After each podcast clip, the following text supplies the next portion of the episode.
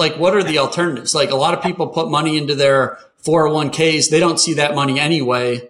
They already have like the long-term thinking, like they're not touching the money anyway. So if you really don't need the money early, it might be good to, I mean, alternatively dump it into something like a whole life. Hello, everyone. I'm Glenn Yaney, your host of the Millionaire Journey.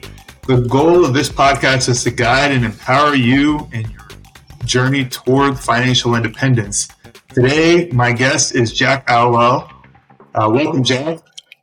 Glenn, thanks so much for having me on. It's an honor.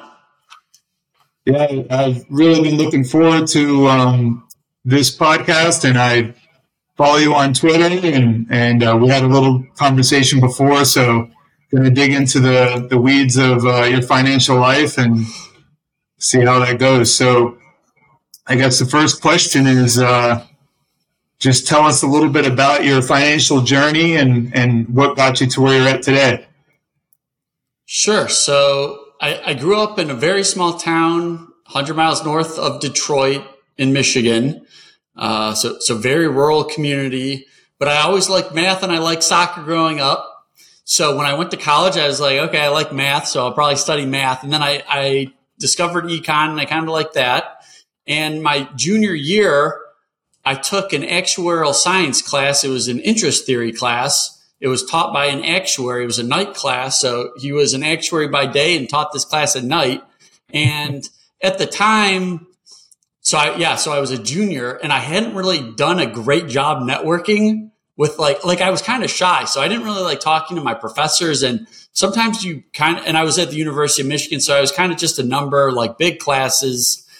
And, but this this professor he, he made the point that like as long as you pass the exams it, that that's kind of what these insurance companies are looking for. And if you just pass the exams that's kind of you don't have to do a lot of like schmoozing with people or networking. And for a shy kid like me that was very attractive. So I, I i took i took the first actuarial exam. And then i think i needed to pass I passed two more before I got my first actuarial job in 2013. And that was like in the risk management realm. And it wasn't really till 2016 though, where I, I felt like I was more like awake with the decisions I was making. So 2015, I moved down to Charlotte. So I, I knew zero people. I took a different actuary job. I was having trouble balancing studying for the actuarial exams, doing well at my job, job and making new friends. So, and, and I'm, I, I, became more social as I got older and, and I was, yeah, I, I liked doing, I was going to a lot of events and um, trying to make friends because I didn't know anyone, but I, I had trouble balancing it all. And I ended up getting fired in 2016. and when I got fired, I, I mean, the, I could have done a lot of things. I could have, I guess, panicked and just started looking for another job, but I had super cheap housing at the time, luckily, and I had saved up a lot of money. And so I decided to take a trip that was unlike anything I had ever done. And um, I called it my roots trip. So this was when I went to see where my grandparents grew up. And so my grandfather grew up in Krakow. Uh, some of my mom's family grew up in Poland. And then I had some family in Hungary. So I went to like Krakow, Warsaw, I visited Auschwitz. And then oddly enough, um, I actually met my now wife on that trip. But the thing about that trip was, and because I did it solo, it was the first like big trip I did solo and it gave me a lot of time to think and I started reading a lot. And this was the first time I started reading like in my life. And, and it was, it was about World War II, um, that I was reading, but th- that's kind of what got me at least interested in reading because when I was younger, I didn't like it at all. I mean, I, I, could do math problems for a long time, but the stuff they had us read, I just wasn't interested in. I constantly found myself like asking my dad to like spark, get like spark notes for all these different books that I was supposed to have read. And, um, but that trip really got me loving reading and World War II books turned into soccer books. And then I got into real estate because also on that trip, I was thinking, well, you know, I'm, I'm paying rent to someone right now. And while I'm lucky that it's a small amount of rent, if I had owned a place and just rent it out to someone else and then go on the trip, then I'd be even in a better position. So then I decided as soon as I get another job and can get um, financing and buy a house, I'm going to rent out the room. So in 2017, I bought a house. It was a four bed, three and a half bath, and I rented out three of the bedrooms, and that that was my first house hack, and that's kind of how I got into to real estate. And I guess I guess I'll stop there for now. that's a lot. I was yeah. thinking. So you were an actuary before you went to Europe, correct? Correct. Yeah, and I, I, still ended up getting an actuary job after, so I, yeah. I stuck with it, and I, I still do it um, small uh, number of hours now, but um, it took me like eleven years to pass all the exams. I was yeah, that's actually what I was thinking when you were talking about. it. I was like, feel like an actuary. What what kind of pay is an actuary, or if you're okay with talking sure. about it? Yeah, sure. So I in tw- so 2013 I got my first actuary job and that was like 60 grand, which I thought was like awesome. Cause I, cause right out of school, I was making like 40,000 and I actually ended up not. So the, my first job out of college was in Wisconsin. It was, uh, the title was quality assurance. It was kind of like trying to find bugs in the software. It, it was for a medical health records company totally unrelated, but um, I kept studying because I had only passed one exam when I left school, so I wasn't super marketable to come. Because some some kids with school, the schools that have actuarial programs, some of them graduate college with three, four exams passed. So I, I kind of had to keep passing exams before anyone would even inter- interview me. But um, so yeah, so 20, yeah, 2013, I was making 60. And then the cool thing about the actuarial programs is typically you're incentivized by the exams you pass. So each exam, you might get a four, five, six, seven thousand dollar pay raise after each exam pass. So I think after I got let go, and then when I got the the new job in 2017, that's when I hit six figures um, with that one and then it and then I I passed a few more exams and um, once I got uh, it's called an FSA or Fellowship of the Society of Actuaries. Um, I think I was at around like 130 um, at that point. For some reason, I always thought that actuary made 200 grand no matter what. sure. Well, I, am sure. I'm sure the the top ones that have been there a long time make probably much more than that. okay. And so with not, not to get too much, I guess we can, but the being an actuary, that's for insurance, right? Um, t- well, I would say the majority of actuaries work for insurance companies. So normally it's some sort of risk projection. They're modeling probabilities into the future and often are discounting, yeah, the probabilities of future cash flows to some number today. And so like my, my last like full-time role, I was doing valuation on a variable annuity block. Um, so I'm basically describing how the reserves are changing each month.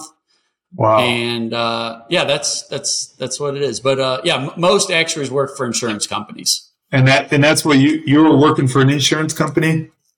Yep. So annuities? Yeah. So I, in the actuarial world, it's at least the way I think of it is it's normally like life and annuities is like one track and then there's like property and casualty more like insuring like cars or houses Th- those are like higher frequency events but not as high impact as like life insurance whereas like you know life insurance is like a one time catastrophic event um, so it's like different types of actuaries and actually when you're studying to be an actuary at least when i was going through the exams the first five exams were the same, regardless of what type of actuary you wanted to be. But after the first five, you kind of had to pick your track of what you wanted to kind of specialize in.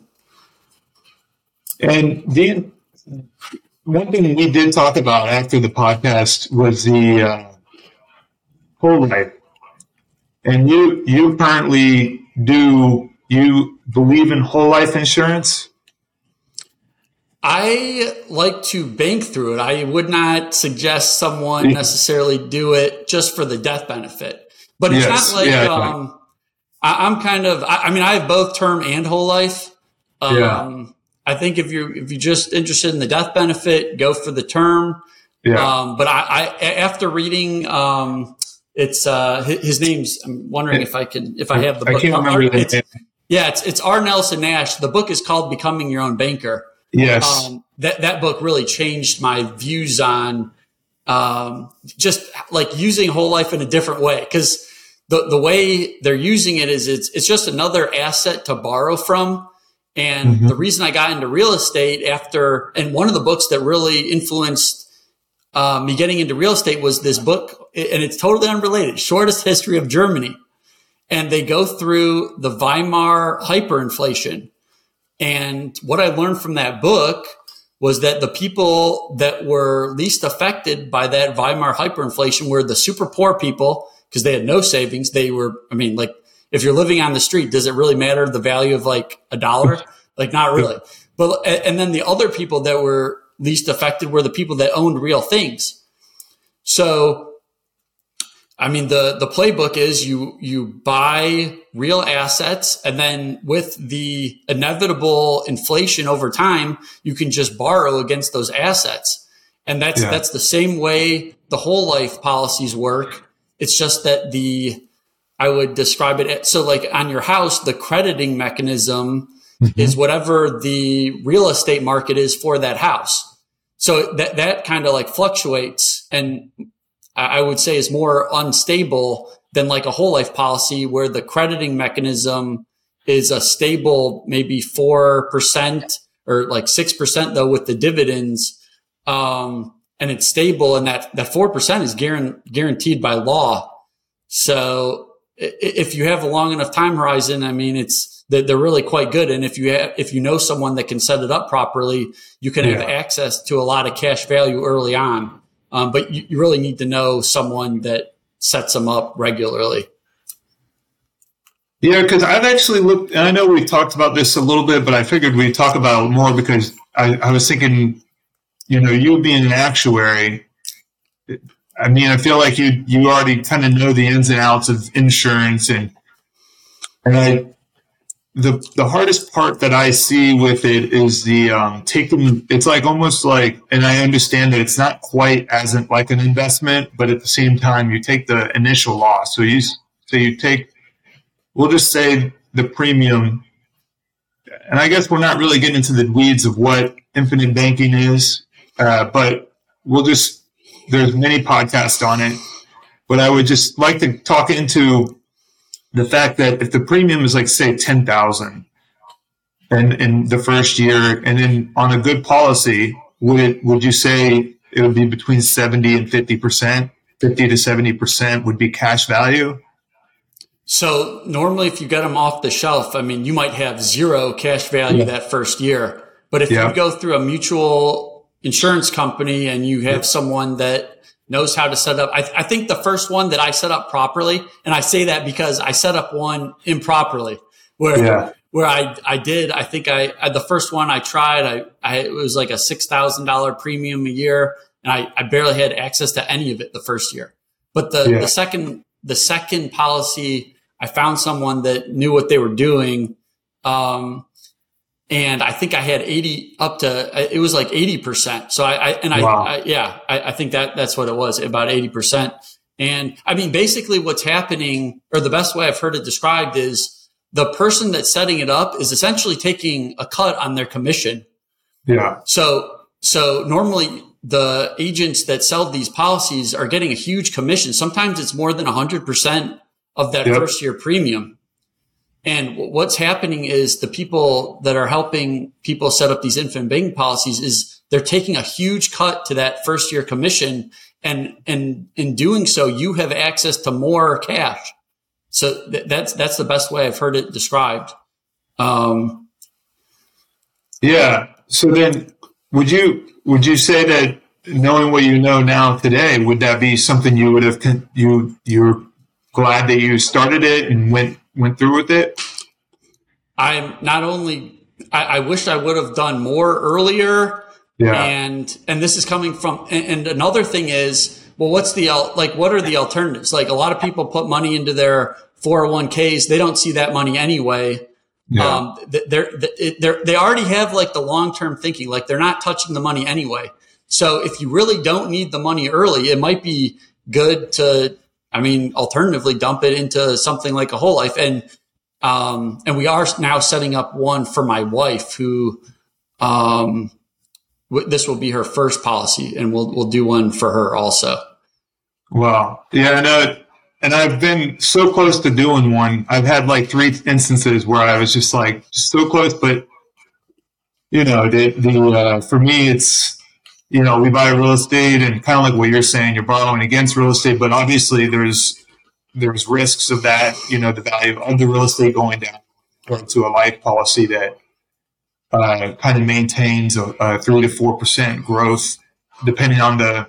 I know they they they vary uh, based on it, but uh, I've done a ton of research on it. But you're you're the first person that I think I found that isn't selling life insurance that uh, that actually benefits from it. So I, you know, I've always been interested in it, and uh, you know, now we're pretty much tying up all our money into the deals because you know they're starting to flow. But it's good to hear, um, uh, you know, kind of an unbiased person that doesn't have anything to gain from anybody else benefiting. It. So, yeah. So, um, I guess tell us a little bit about your uh, your investments and and how you got to so you bought the the house hack, the first one was a was it four bedroom or three bedroom? Yeah, it was a four bedroom in 2017, and that's when just getting like my feet wet with that. It's you know landlording like 101, kind of on training wheels with uh, you know showing the tenant the property. Uh, I updated some of the well all the rooms with like individual locks to make people feel better. Um, and I mean, that, that house was really cool. It had a, it has a pool in the back. So I thought that would be good for renters. Uh, but at that time, that year, I really started listening to bigger pockets and, yeah. uh, just listening to a lot of different strategies. And I always, you know, I kind of used to think, um, you know, you needed, you needed the cash before you, you invest. Like, it didn't really dawn on me that I could, try to find a way where I need very little money. And there was one story from a bigger pockets guest that really stood out to me. I wish I remembered the guy's name, but he was just cold calling these people and just like asking them to sell. And he kept like this little booklet and just like very old school. So like I remember I took that idea and I thought I was looking in some markets and I was living in North Carolina at the time, but I looked back up where I grew up in Michigan and it seemed like the rent ratios were a little better for yeah. cash flow. So um, I, I ended up cold calling property managers just to see if any of their clients were looking to like offload for any reason. And it took me probably two months of cold calling, like rotating. Um, and I think there was like three or four property managers I was kind of like calling and keeping in touch with. But all of a sudden, one property manager called me back and said, you know, I have this this couple. They're going through a divorce. They have four properties. Um, they they might be interested in selling. Um, so I reached out to them, and we we got talking. There was one property that was like almost uh, like a subtraction to the value. It was a very poor area. And so, so we basically cut, we, we basically said we would just let the person that was renting that one house just buy it for like a dollar and then I would and I, and they originally wanted like a hundred grand, but I, am in North Carolina and I said, well, I mean, I, am not, I, I can't come and view the properties, but I can give you like 60 grand. What do you think? And they actually said yes. The, the, the and there's three properties. There was two single families and a three unit. The rents at the time totaled a little over $2,000 a month. So they were totally rented. Um, and they, for they were in three different cities for for the three properties. Yep. Um, so that that was my and I tried to get traditional financing. Um, I don't know if I if I would have tried harder, I would have been able to, but I felt like I was having trouble. And my um, agent luckily kind of said, well, you know, they might be open to seller financing. So I said, okay, I, I didn't really, un- I mean, I, I, got the idea, but I, I had never heard of someone doing it at that time.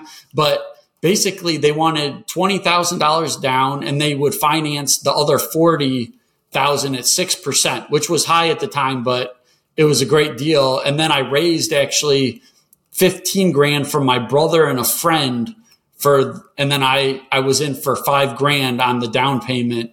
Um, and, and actually with all the tax credits and rent, I, I think I only was like out of pocket, like, like, like a grand and a half at the closing. So that was like awesome. And yeah, that, that was my like first soiree into uh, like acquiring properties. Um, and then once I had those, and and at the at the time I was still studying for the actuarial exams, and because I was spending so much time studying, I, I didn't really have time to think about how to invest outside. But I basically sent over a lot of extra money to to the principal pay down because I figured I might as well lock in that six percent because that was a lot higher than I was would get anywhere else, and it was like guaranteed you know. So okay. I, I just kept studying hard and paying down, and I ended up paying off those properties within two years. And then, of course, it was easier for me to get traditional financing, which is how I got.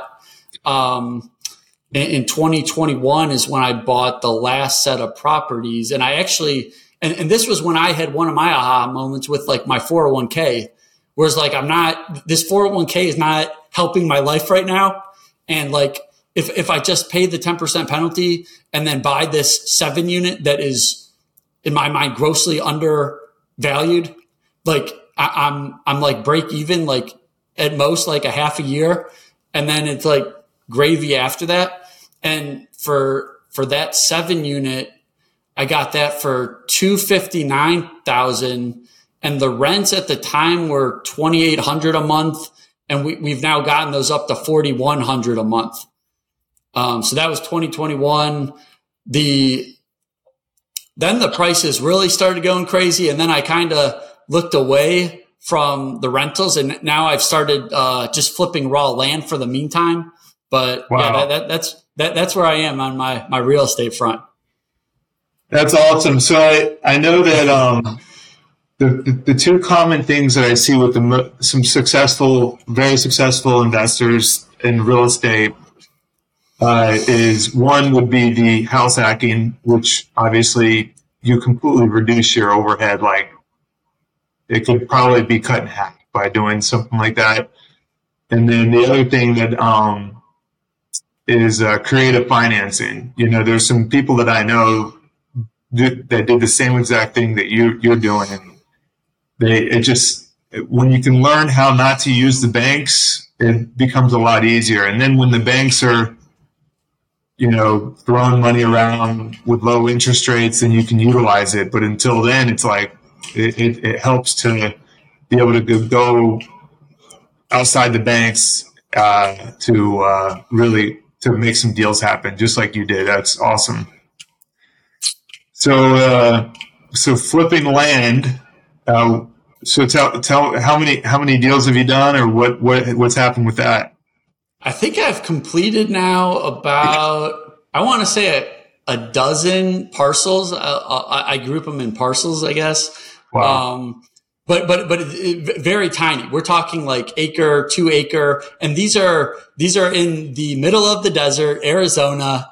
These wow. are mostly by Petrified Forest National Park.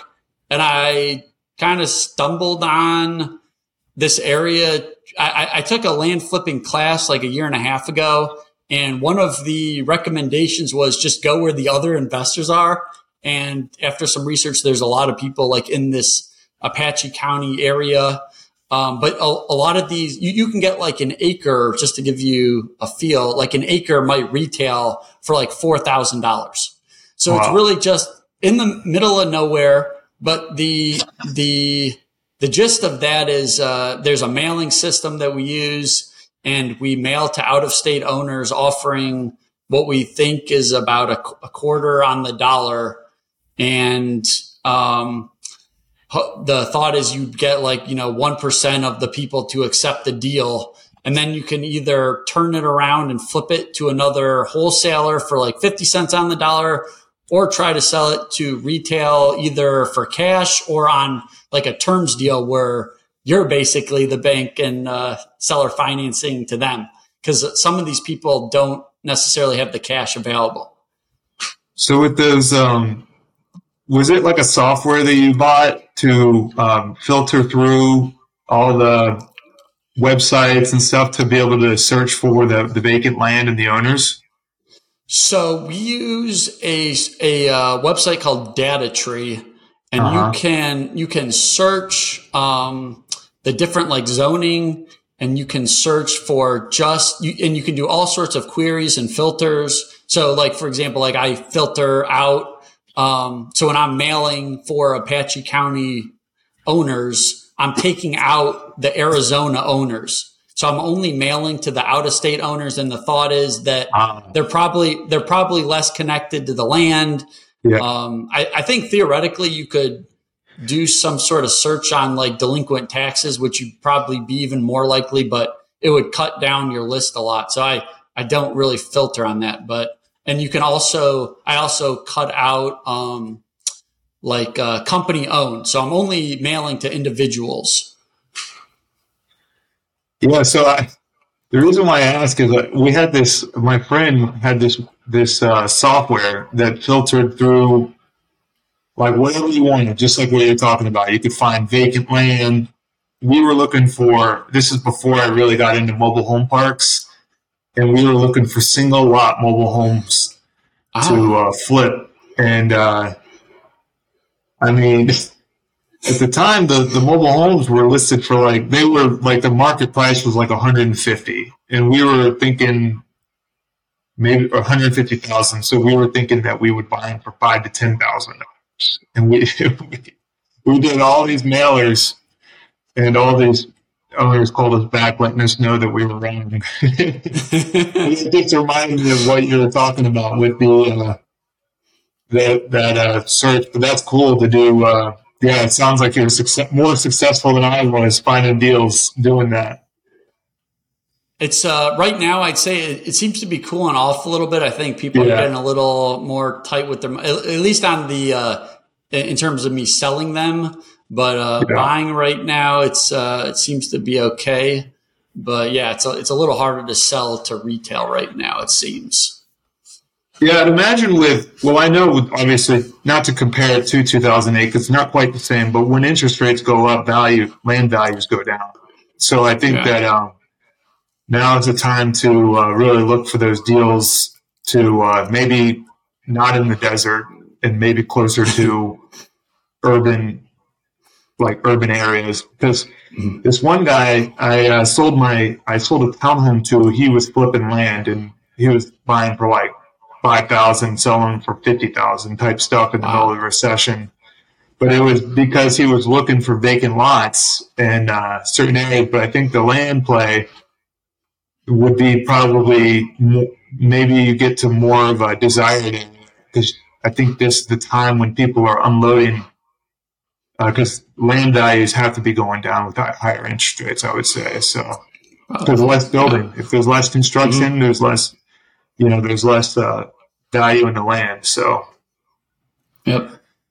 But uh, yeah, so uh, now today you're you're flipping land, and uh, and you said you do actuary work on the side, or so I, have just been doing like a small like contract. I got like contracted to do this audit for uh, the Utah State Insurance Commissioner. Um, yeah. So I'm doing that like just very part time, like ten hours a week. Um, nothing crazy. And then spending, yeah, a lot of time, uh, like podcasting, YouTubing, having awesome. fun conversations like this.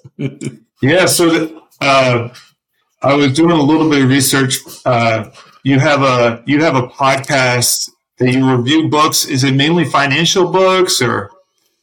So the yeah, so during COVID, my brother and I started a podcast called the Brothers on Books podcast, and it's uh it's just like kind of like a fun hobby, passion project. It is, we, we do some finance type books, um, but we also do, it kind of runs the gamut. It's, uh, it's kind of whatever we're feeling like. Uh, we've done a lot of like social issues, um, a lot of actually a lot of geography type books and social science books. Um, but occasionally we'll do a personal finance book. So we'll, we'll uh, leave the link below for that, and then uh, you also have your podcast that I was on, and and what is that podcast called? I honestly don't really have a, a name for it. It's just uh, if, you, if, you, search my name on YouTube, you'll you'll see it. But I, I, I don't have an official name. I guess it's just Jack Allweil on YouTube. awesome, and tell, let's talk about that because I, I that is really kind of one of the things that inspired me to start, and I really enjoyed it, and uh, I still watch uh, your stuff and follow it. And uh, to, to, if you could just tell me one thing that you've learned that uh, from from interviewing all these, uh, I guess, professional, you know, what is it, financial independent people, right? Mm-hmm. Um. So I I started. So it's it, was kind of funny because I discovered Twitter. Um, like back in I think May or June. I never really used it, but I, I when I went on it, I was like, wow, there's a lot of people that talk like personal finance, and I, I kind of like these conversations. And the more I started hanging out, I was thinking, man, if I could interview these people, maybe that that would be fun and uh, get get to meet these people. Um, but I, have gotten, yeah, I got to meet a lot of cool people in real estate, creative finance, um, a lot of options people. And I'm trying to think. So, because like one one of my questions at the end of my my show is like, what's the best and worst personal finance advice you've heard or received. And I'm, I'm uh, thinking back, uh, a lot of the common ones, um, some of the myths are like invest in what you know. Uh, some people say, uh, you know, you should invest in what you know, but a, a lot of people are saying that's the worst advice they've heard in the sense that you need to put real money into things so that you learn. And even if you don't know anything in the beginning, if you just put a little money, you'll start paying attention. And that's how you get the knowledge and experience to take, you know, bigger chunks of your money and invest them in certain places. Um, so that, that's, that's kind of been a cool thing. And I, it actually inspired me to, I, I started looking into the Forex market. I, I knew very little. I, I, knew, I knew very, knew very little about Forex. And apparently it's huge outside of the US, but like in the US, we're very like stock, uh, centric, but outside of the US, uh, Forex is very popular and it's like the most liquid market on the planet. Um, so I feel like I, have at least I only put deposited, and the cool thing about forex is you can uh, bet very small dollar amounts. Like I, I deposited fifty dollars initially into my account, and you can bet like fifty cents to win like a dollar fifty. And and I, I find that now I I open up uh, like a forex calendar. It shows what you know central banks are releasing, what information, and what reports are coming out, and I just feel like I'm a little bit more in touch with what the rest of the world is going through. And so I, I, I have like that idea that uh, don't be afraid to just get started, even if you know nothing. So, uh, I mean, I know just enough to get in trouble. What, what if, if you could, in I guess your own words, uh, what is forex?